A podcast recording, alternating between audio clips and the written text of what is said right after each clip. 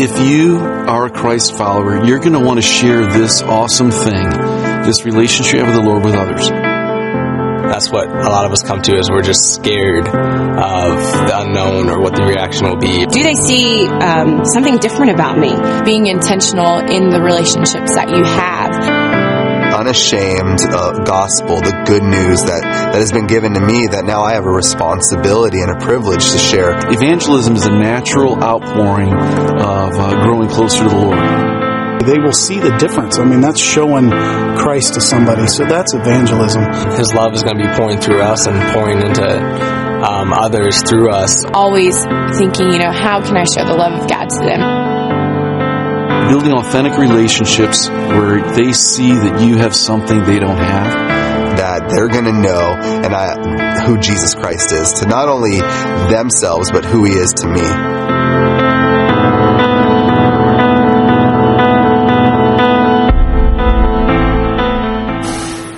Good morning. How's everyone doing?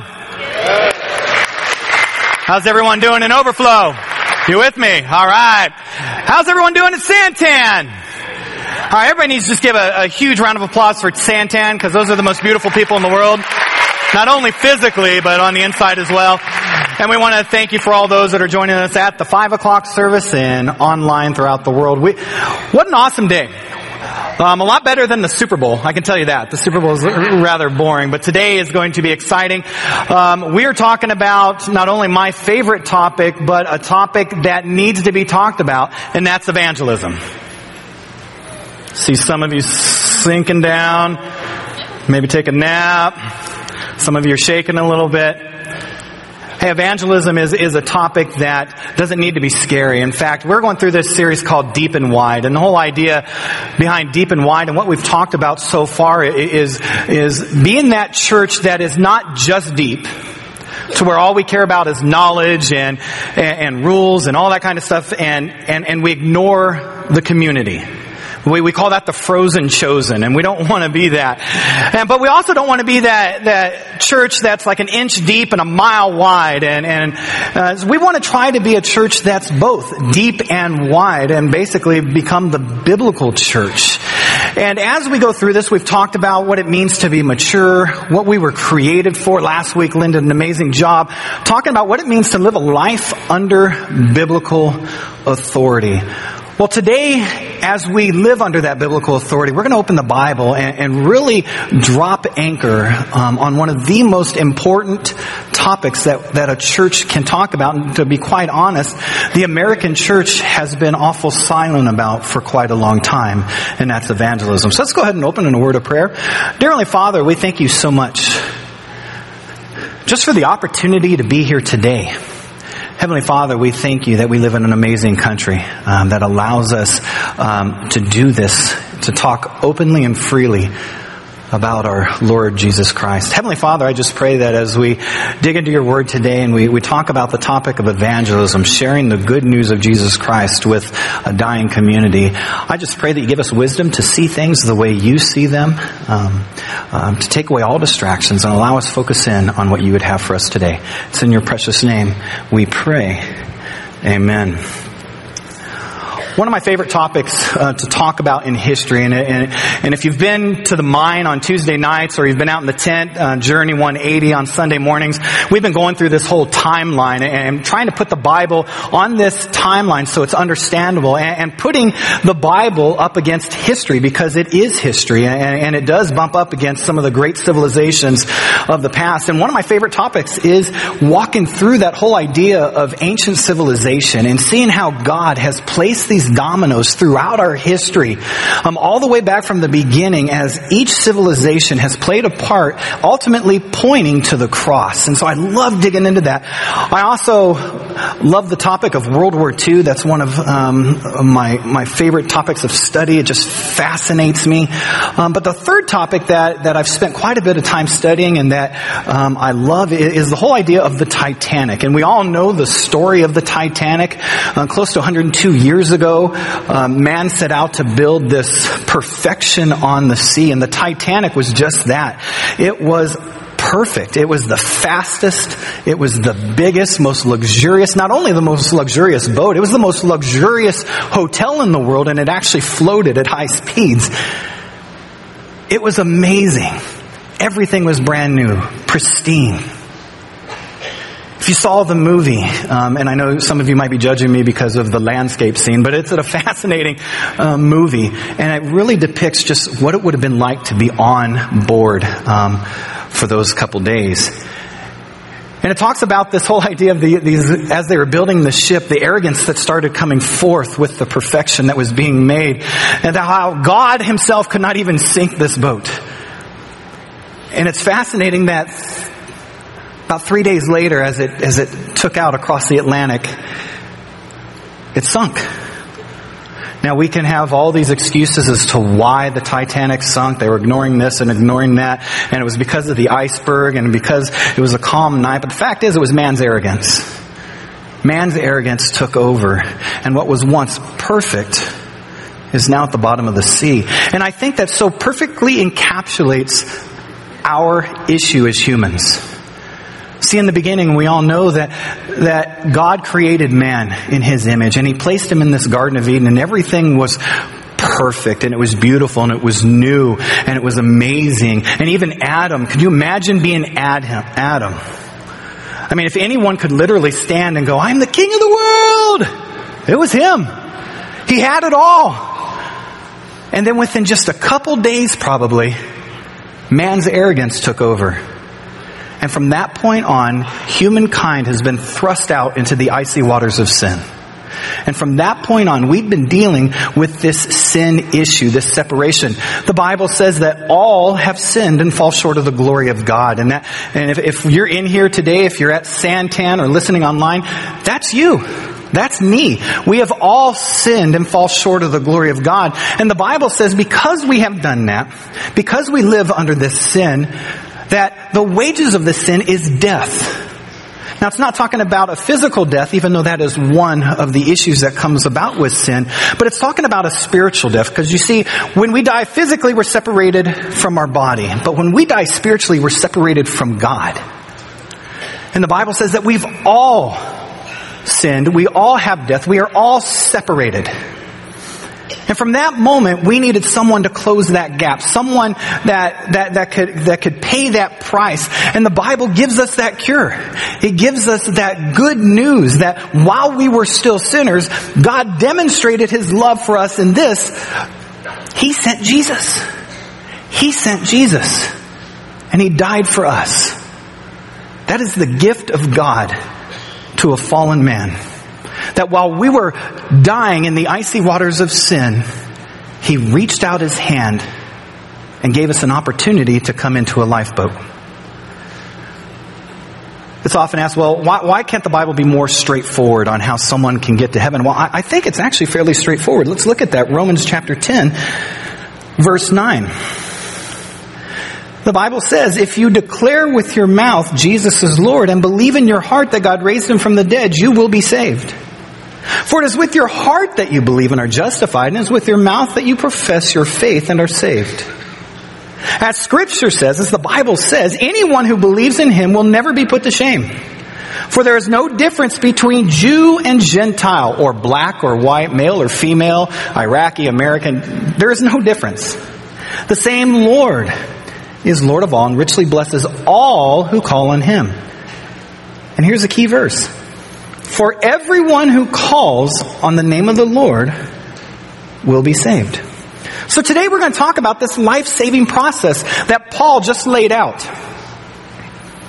Paul just laid out a life-saving process. We know that there, there needs to be people that are saved. In order for someone to save, someone has to be in need of saving. All have sinned. We know there needs to be a potential savior, and that's Jesus. We know the method. We know how people are saved. If they confess with their mouth or they declare with their mouth Jesus is Lord and believe in their heart that God raised, they will be saved. So what's the problem? What's found in the next couple verses in 14. Paul asks, how then can they call on the one in whom they have not believed in? How can they believe in the one in whom they have not heard? And how can they hear without someone preaching to them? And how can anyone preach unless they are sent? As it is written, how beautiful the feet of those who bring good news. Paul gives the life-saving pro- process backwards. In order for someone to call, they need to believe. In order for them to believe, they have to hear the message. But in order for them to hear, someone has to preach. And in order for someone to preach, they have to be sent. Well, God takes care of the bookends. We've already read if someone believes, they, they will call and God will save. And He also took care of the beginning. We have all been sent. We have been commanded to go preach the good news to all of creation. So where does the holdup happen? Why aren't more people turning their life over to Jesus Christ? It's because of the second piece. The word preach. You see, the church ha- has a misunderstanding of what the word preach means. We assume it means we're going to get behind a pulpit we're going to put on our southern voice and we're going to start preaching the holy word of God to people and we're going to tell them that, you know, son, you're a sinner and you're going to burn in the fiery pits of hell if you don't change and you need to marry someone. And we just go on. Everybody has purple hair and they're yelling at people. We think the word preach means we get on a, a picnic table or on a soapbox with a bullhorn and start yelling at people. Sinner! Sinner! Sinner. You've seen them out in front of every football game. Sinner. That's not preach. In fact, don't grab a bullhorn, by the way. We're going to watch the game. Preaching is this. It comes from the Greek word kerusso, which means to be a herald. What a herald means is to run. To run. To be a messenger, an ambassador. Back in the day, before email, before Twitter, kings would write a message out, scroll it, seal it, hand it to a herald, they'd put on their Nikes and, and they'd head out. And they'd run 10 miles to the nearest city, 20 miles, 100 miles. And they'd run with the message. And as they're running into the, the city, they would yell at the top of their lungs, the king is coming, the king is coming, his message is here. Make way, prepare the way for the king. And they would yell this and they would pass on the message. And it was at the highest of importance. The king's message was at the highest of importance. And that's what a herald was. In fact, the marathon, the Olympics, was basically a bunch of heralds getting together going, uh, you want to race? That, that's it. That's, that's how the marathon started. And so as Paul is writing this, we need to step into the sandals of his audience. As they're hearing preach, they're, they're, they're thinking to themselves, God wants me to go. God wants me to run. He doesn't want me to speak. He wants me to run. He wants me to move. He wants me to race. We are called to go. We are called to preach, to run. There are people who don't know Jesus, are not going to heaven because they still live in separation. We have the cure and we're not reaching out. My question today is why? Why? Why as the church, specifically the American church, are we silent? Why? Well, I think there's a couple reasons why people don't witness, why people don't run. And I've lived out a lot of these reasons. The first one is I think we have the wrong mental picture of who we're running to. We understand the message. We understand that, that, that God can, that God sent His Son. We understand that whole thing that we've walked through. But as we look out at our friends and our family and, and those in our community, I think we have the wrong mental picture of them. We hear the words, they're lost. They're confused. They're ignorant. They're sinners or they're evil. They just don't understand. I want you to watch a clip real quick because this will help us gather a more realistic biblical view of the people we're trying to reach. Let's look. The Bible says, when Adam sinned, sin entered the world. Adam's sin brought death. So death spread to everyone for everyone had sinned. People aren't lost. They're not blind. They're not confused. They're not evil. They're dying. They're dying. They're dying apart from Jesus Christ.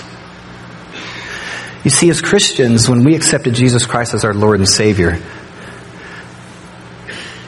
what it changed about us was not our looks or education level or it changed the fact that we were no longer in the water, but now we are in a lifeboat. You see, each and every one of us as believers, in essence, has a lifeboat. We have a lifeboat. And it's our goal and it's our job to point that lifeboat in the right direction. When I was in fifth grade, uh, I was in the backyard with my friend and we were playing football. And I, I don't know, I was Danny White and he was somebody else. And, and, and we were just throwing the ball around and having fun. And, um, and then all of a sudden he stopped and he's all, did you hear that? And I'm like, no, throw me the ball. And so we played a little longer. He's all, he grabbed the ball again. He's all, did you hear that? And I was like, no, throw me the ball. And so, and then finally he just dropped the ball and he headed, headed over the fence. He started crawling up and I'm like, oh, come on, I gotta go home. And he's, and I see this little fifth grade nubby arms getting up there and I see him pop his head over and I hear this. He's like, oh, he drops and he runs. I was like, hmm. What do you think I did? Started grabbing the fence, little nubby arms, put my head over, and what I saw that afternoon, I could see it today as if it was right here. There was an old lady. She was in her nightgown, long gray hair, and she had her feet up on the porch. And her face was in the cement. And in a giant pool of blood that was slowly rising, all she was able to do was say, Help me. Help me. Please. I stood, I, I stood there at the fence, leaning over, not knowing what to do. I'd never seen someone dying. I, I didn't know what I was supposed to say. you know, those things aren't on Fraggle Rock. This is like, this is real. And I'm like, and I raced in and Don had already begun the process of calling and, and police and the firefighters came and, and she was saved. Now, can I tell you, and I'm going to be honest because I'm completely evil and horrible. If I would have looked over the fence and there would have been an old lady bouncing against a wall, I'm lost, I would have laughed. Because I'm evil. I, am evil. I, I, wouldn't do that today. Um, or if there would have been an old lady, I'm confused, wouldn't have done anything. I'm evil. Nothing. You see, we, we often aren't compelled to reach out to the lost, even though we should. If someone's lost, we should pull our car over, but we don't always. We pull up to that homeless person. Don't look, don't look. I mean, be honest. But if we came across someone who was dying, we would do something. We would do something. What I'm asking is as we look out at those people who don't know Jesus Christ, can we view them as someone who is separated and spiritually dying? And then if we don't do anything, they might die eternally separated from Christ. And as a church, we cannot let that happen. The second reason why I think people don't go is they're actually, even though they don't mean to be, the church is actually often going the wrong way. People are dying over here, but our lifeboats are pointed this way. One of the tragic statements of the Titanic was, yes, we understand there wasn't enough lifeboats on board for everybody. But here's the tragic statement in fact. There was enough seats and there was enough lifeboats for everybody in the water. And yet all the lifeboats but one turned the opposite way and focused on self.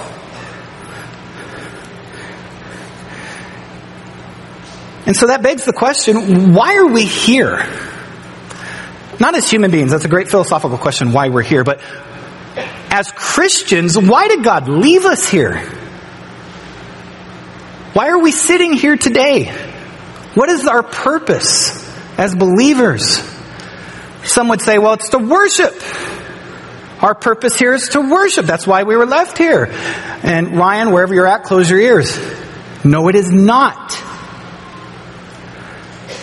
Now don't get me wrong. We were created to worship and we will worship now and for eternity. That's what we were created to do. But that's not why God left us here.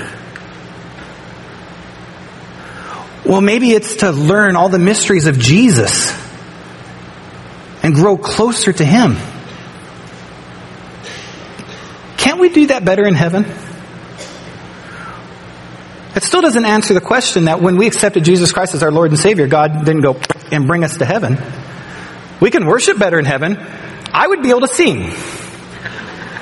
I would bring the heat. I'd bust some moves. I'd do whatever it took. All the stuff I can't do now.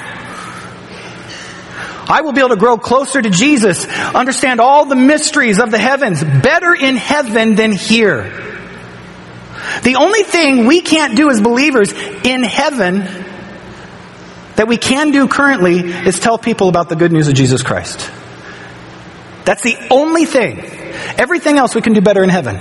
So the reason why God left us here is to reach out and tell people about Jesus. Yes, we need to be worshiping because we were created to do that. Yes, we need to learn more about Jesus. We need to understand the Bible so and live under that authority so we can better go and do what the Bible says.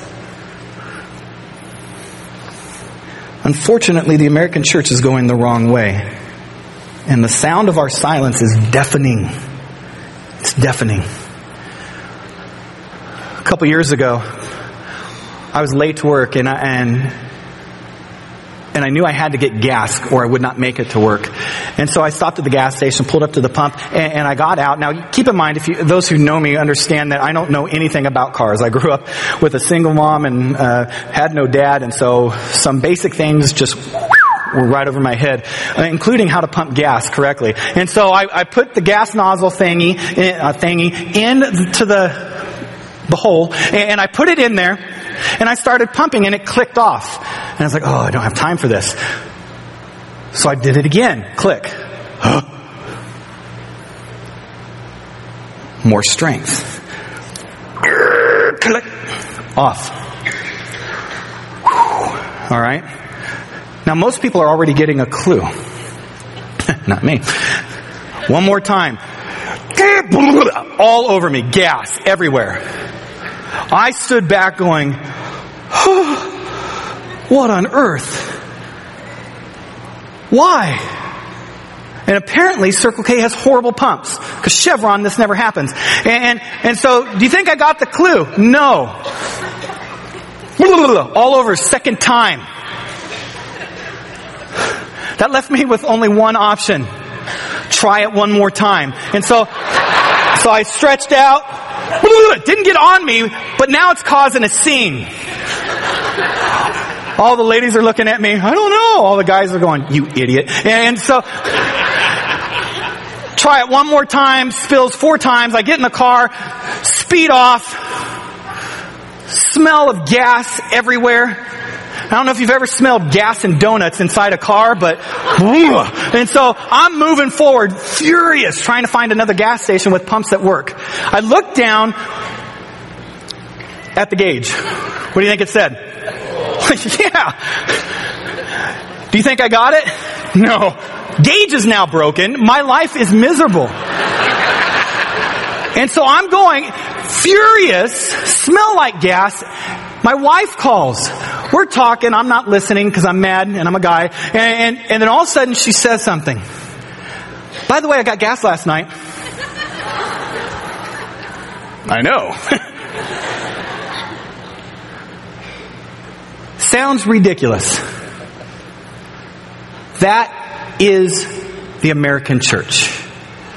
We come every Sunday and we come to a place and we worship and it's wonderful and we learn about God and we hear Lynn and, and Pastor Lynn fills us up in the Bible and oh, it's just amazing. And we go away full.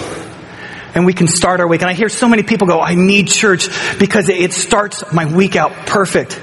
But then we come back the next Sunday. Same thing. Oh, it's amazing. The next Sunday. It's wonderful. I am so full of the Spirit and God's Word. It's the living water. And every Sunday, the American church, full, full, full. Can I tell you that God would prefer us not be full, but to be empty?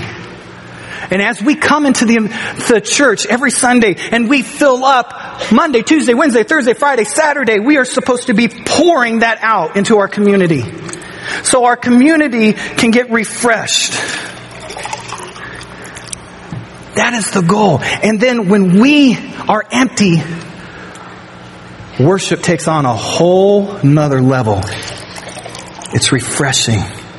And then we can pour out to our community and so on and so on. Church is not meant to be a university where we learn all the crazy new theologies. It, it's meant to be a hospital. It's meant to be a place where people are coming in thirsting for the word. Not only those who aren't Christian, but more importantly, those who are. We've got to be coming in on empty. We're heralds. We're running. This is the Gatorade stand. Hey, and we got to go back out. We got to go, move, fly. That is evangelism. So important. But yet we are going the wrong way. And we're so focused on self instead of turning our lifeboats around towards the dying. And remember, because people are dying doesn't mean they're any less worth, any more evil. They just haven't found the lifeboat like we have. And as Christians, often it would help us to remember back to what it was like without the lifeboat. So we might have the wrong mental picture. We, for sure, going the wrong way. The final piece is I think we often follow the wrong leader. And the wrong leader takes us away from the purpose of the church. C.S. Lewis once said, in the same way, the church exists for nothing else but to draw men into Christ, to make them little Christs. If they are not doing that, then all the cathedrals, clergy, missions, sermons, and even the Bible itself are simply a waste of time. God became man for no other purpose. It is even doubtful, you know, whether the whole world was created for any other purpose. Now, some of you might be in here and you don't you don't know what it means to have a relationship with Jesus, and that's fine. And this is a place where you will find Jesus. This is a place that hopefully you find as welcoming and comforting. That's what church is about. There are some of you who have turned your life over to Jesus fairly recently, and I would call you um, a, a, survivor. You're someone who's just come out of the icy waters and you're in the lifeboat, and for the next little while, you're just drying off. You're getting the understanding that, you know what, I'm safe now. I'm secure. But here's the problem. At some point, we've got to turn from survivors to savers. Too many people in the church stay the entire time in survival mode. And in survival mode, yes, you're safe, but you're only focused on yourself. As Christians, once we realize that we're dry and safe and that we are in God's hands and He will never let us go, we got to go save. But in order to do that, we have to listen and follow the right leader. I honestly believe the third reason why the American church and why church in general doesn't go out and tell people about Jesus is we're not following Jesus. We're following Satan. I want you to look at this clip and see if any of this conversation rings true in your attempts to go tell people about saving the dying. Apparently, that guy has not seen the movie Misery.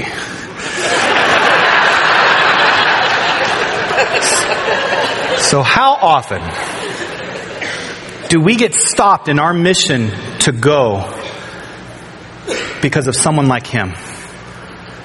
Someone who casts doubt, someone who gives excuses. Maybe that someone's in the mirror. I found that there are several excuses that are used in, for people who don't go out. Number one is the excuse that I'm just not qualified. You know what? I, I want to tell people about Jesus. I just don't know what to say. I'm afraid they might ask me that question or this question, and, and I don't understand enough. That's an excuse. That's an excuse. John 1:40, check this out. Andrew, Andrew, Simon Peter's brother, was one of these men who heard what John said and then followed Jesus. Andrew went to find his brother Simon and told him, We have found the Messiah. Then Andrew brought Simon to meet Jesus. Looking intently at Simon, Jesus said, Your name is Simon, son of John. You will be called Cephas or Peter. Did you check out the amazing high tech evangelism strategy that Andrew used? He went, Hey, Peter, grabbed his wrist. Peter, Jesus, Jesus, Peter. Well, that's it. That's evangelism. We don't speak people to Christ, we lead them to Christ. If you don't know what to say, bring them to a place where someone does. Here at Cornerstone, we make it incredibly easy to bring people. Bring them to church. Bring them to the picnic. Bring them over to your house or to Starbucks for co- do something. I'm not trained or qualified doesn't work any more than it would work if you came across someone laying in the street dying and you looked at them and go, well, I'm not a doctor, so I'm going to stare at you. Or someone drowning, well, I'm not a lifeguard, never watched Baywatch, I, I can't, you're dying, sorry. You do something. And it could be easy.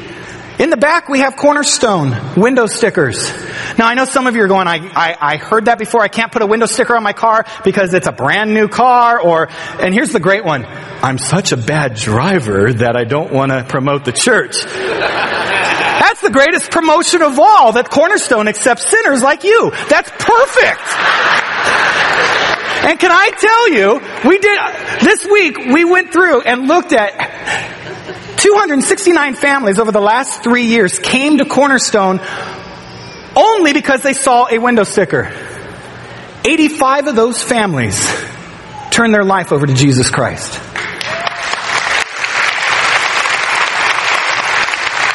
I don't know about you, but if I didn't have a window sticker on my car by lunch, it's so easy. You don't have to know what to say. It's not about saying, it's about doing. It's about living a life worthy of the call. They will see the change in your life. I'm not qualified doesn't work. Excuses don't work. You can tweet this God forgives sins, He doesn't forgive excuses. Excuses don't work. How about this one? And trust me, it has been said. They don't belong at our church. I was a youth pastor for a long time.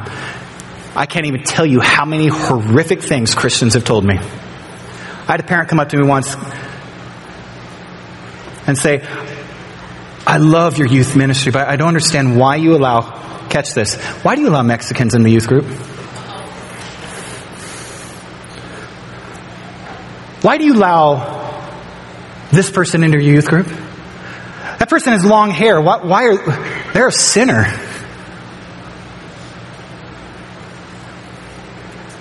I had a, a parent come up to me, put her arm around me. Chris, I, I know you don't realize this, but there are kids in our parking lot and they are smoking.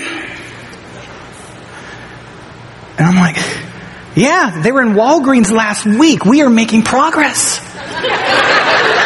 I mean, seriously. There's a reason why the only people that Jesus lost his temper with was these people. What sorrow awaits you teachers of religious law, you Pharisees, you hypocrites. You shut the door of the kingdom of heaven in people's faces. Man and religion judges.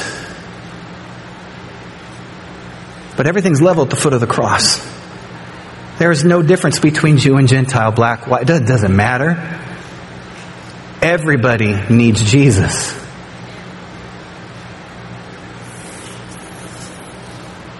What about this excuse? Well, it's just too hard. It's not comfortable. Can I remind you, lifeboats were not created to be comfortable. Lifeboats were not created to be easy. See, perfection and comfort and easy, that's sunk. That's at the bottom of the ocean. We live in a life in a lifeboat. Excuses don't work. And remember this. As bad as this life that we are in is, this is the only hell that believers will ever know. This is as bad as it's ever going to get. And yet, what we consider bad, what we consider miserable, is the only heaven non believers will ever know. How can we stand by and let our heaven be someone else's, or our hell be someone else's heaven?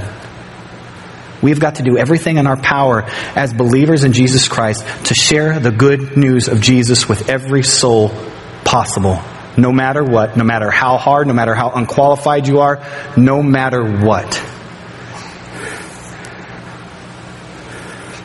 And remember, God is with us till the very end of the age. So here's what I'm going to challenge you to do. On your way out, there's a pack of lifesavers. Okay, I'm going to ask you not to just go, okay?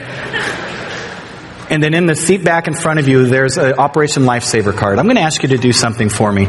If you can put the names, either three to five people, we don't want these names by the way, but if you can put the names of three to five people that don't know Jesus Christ as their Lord and Savior. And I'm going to ask you to put this on your mirror, somewhere where you can see it, and every night, maybe put it in your Bible. And for the next two weeks, we're going to try to develop a habit. I want you to eat one lifesaver, and with that taste in your mouth, I want you to pray for the person. The next night, another lifesaver. Pray for the next person and so on. And over the next two weeks, wouldn't it be amazing if the church developed a habit of praying for those who are dying? For God to open the door for you to grab their wrist, to bring them to a place where they will hear Jesus. We need to reach out. We need to be those Andrews. And here's the cool thing. We talk about deep and wide. Evangelism is the definition of both. The Bible says, how beautiful the feet of those who bring good news. The word beautiful can be translated as fully blossomed or mature. It could literally say how mature the feet of those who bring good news. If you want to be a mature Christian, you're not going to find it in a book. You're going to find it in your community as you tell people about Jesus Christ. That's where maturity comes from. And when you dive that deep, your impact will be wide. That's what it's all about. Everyone in here is sitting in a purple chair. And for those of you who are new, you might not understand, we say the purple chairs a lot and we ask people to get out of these purple chairs. Here's what we mean by purple chairs. The purple chairs you're sitting in in Santan, those purple chairs are ordered those purple chairs you're sitting in right now, one's for you, one is for someone on this list. And when this lifeboat gets full, we're going to build bigger lifeboats. That's what we're called to do. To reach the lost for Christ. Pastor Lynn says it over and over again. We want to make it incredibly hard for someone who lives in Chandler or someone who lives in Chandler to go to hell. We want to do everything in our power to reach out and pull people in. Because we never want to get to a point where we fall short. I want you to look at this clip as we close.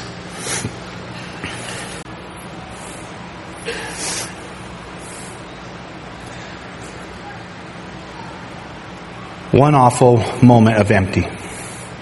Misty blackness enveloped us in its loneliness. Then an unforgettable, agonizing cry went up from 1,500 despairing throats. A long wail, and then silence.